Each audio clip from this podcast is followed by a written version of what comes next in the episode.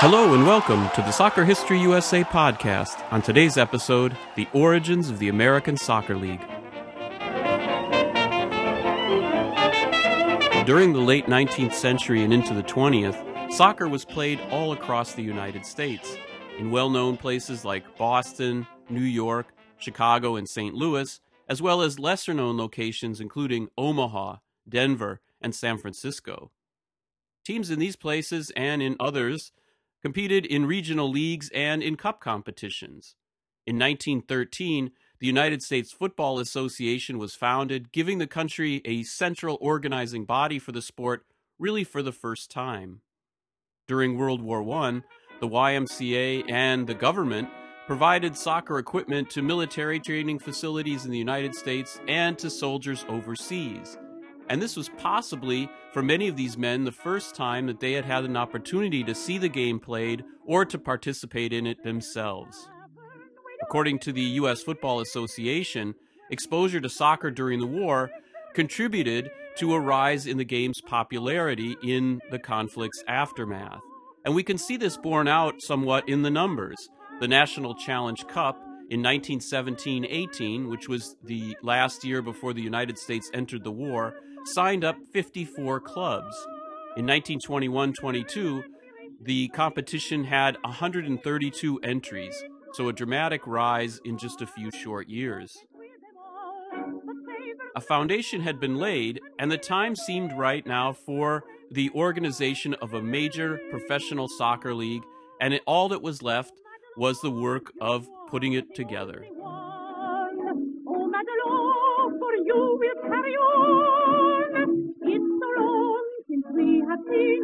Driving force behind the formation of the ASL was a man named Thomas Cahill. Cahill was born in 1863 to Irish parents in Yonkers, New York, but he moved to St. Louis when he was just a small child. In St. Louis, he quickly developed a reputation as a fine athlete, particularly as a runner. The visit of a Canadian soccer club in 1884 provided him with his first exposure to soccer and within two years, he was not only playing the sport, but he owned and managed his own club called the Shamrocks. In 1903, he became the secretary of the Association Football League of St. Louis, just one year after he had taken up a job with sporting good manufacturer A.G. Spalding, who would go on to publish the first soccer football guide in 1904, and Cahill would later become the primary editor of that publication. By 1911, Cahill was once again based on the East Coast, and his job was basically to promote the growth of soccer in the United States. Presumably, this would help his employer to sell more equipment. He played a fundamental role in the formation of the United States Football Association in 1913 and was executive secretary of that body for many years thereafter. By the spring of 1921, however, he had left his position with the Federation and was dedicating himself full time to the task of launching the American Soccer League. Have you ever heard the story of how Ireland got its name? I'll tell you so you'll understand from whence old Ireland came. No wonder that we're proud of that dear land across the sea. For here's the way me dear old mother told the tale to me. Sure, a little bit of heaven fell from out the sky one day and nestled in the ocean.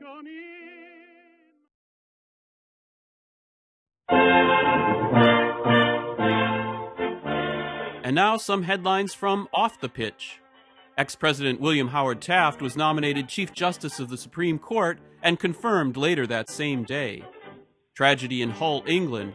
The dirigible ZR 2 crumbled and burst into flames, killing 44, including 17 American servicemen. Continued fighting in the West Virginia coal fields between miners and public authorities, including the West Virginia National Guard. Airplanes bombed worker positions as federal troops neared the area. In sports, World heavyweight boxing champion Jack Dempsey triumphed over the Orchid Man, Frenchman Georges Carpentier, at Boyle's 30 Acres in Jersey City, New Jersey.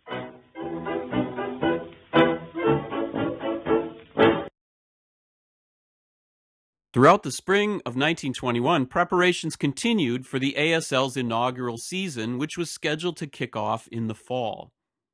Despite this, the roster of teams would not be firmly established until August, just one month before the start of the season.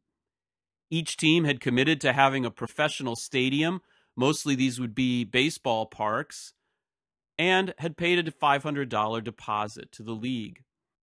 Games would be played on Saturday and Sunday, where allowed by law, and on holidays.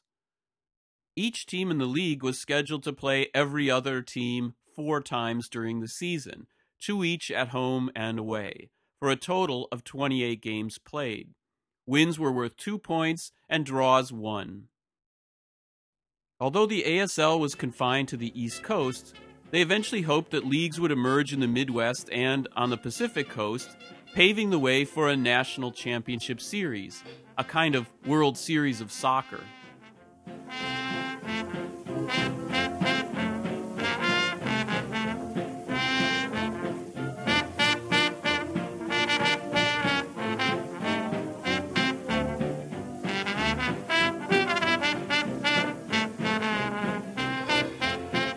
The 1921 ASL season had eight teams competing for the title. Fall River United, Harrison Soccer Club, Holyoke Falcos, J&P Coats of Pawtucket, Rhode Island, Jersey City Celtics, New York Field Club, Philadelphia Field Club, and Todd Shipyards Football Club of Brooklyn.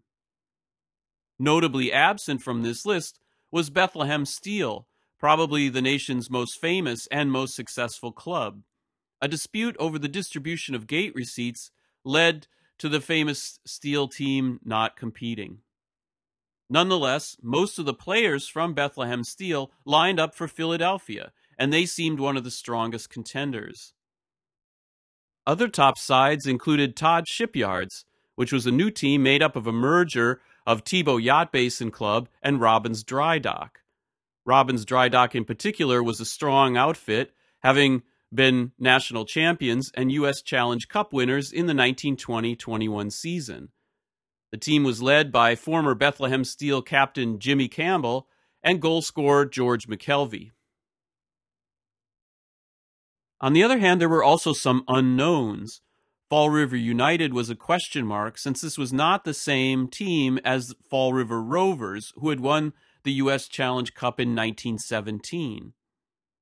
Another question mark were the Holyoke Falcos. This was the last team in, joining only in August, just a few weeks before they were scheduled to start the season. They had dominated the Western New England Soccer League and were reigning champions. They had also just won the Massachusetts state title in convincing fashion. Could they raise their game to compete at a higher level? That was the question.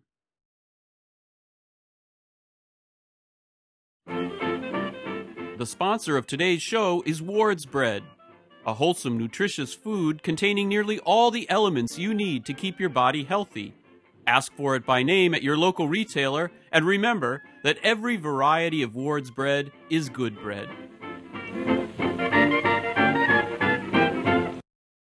The season kicked off in mid September with some excitement. At Holyoke, Massachusetts, a festive atmosphere included a parade and bagpipers down to the stadium as the Falcos hosted interstate rivals Fall River. The local side played a powerful, aggressive game, but the match remained scoreless at the half. After the break, the Falcos scored two quick goals before Fall River pulled one back. Finally, James Downey scored the winner for the home side, clinching a 3 2 win and the two points. Elsewhere, the Phillies lived up to their early season tag as favorites with a convincing win over J&P Coats. Inside left Dougie Campbell scored a hat trick. Despite the new season and new location, the team already seemed in midseason form with their skilled play calling to mind the great Bethlehem machine.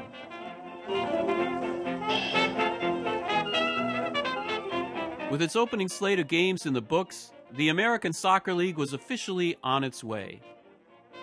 The United States had a major professional soccer league really for the first time in its history.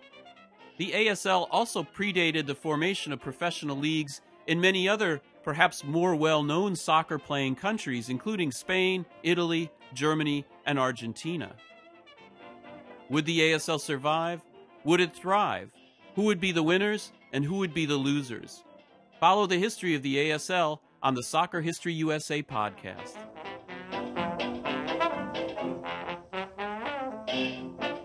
Sources for today's program included Roger Allaway's Rangers, Rovers, and Spindles, Colin Joses's The American Soccer League, and Distant Corners by Dave Wangerin. Additional information came from the Spalding Soccer Football Guides, available on the website of the library at Southern Illinois University Edwardsville, www.bethlehemsteelsoccer.org, and the archives of the New York Times. Music in today's episode from archive.org. Thank you for listening to the Soccer History USA podcast.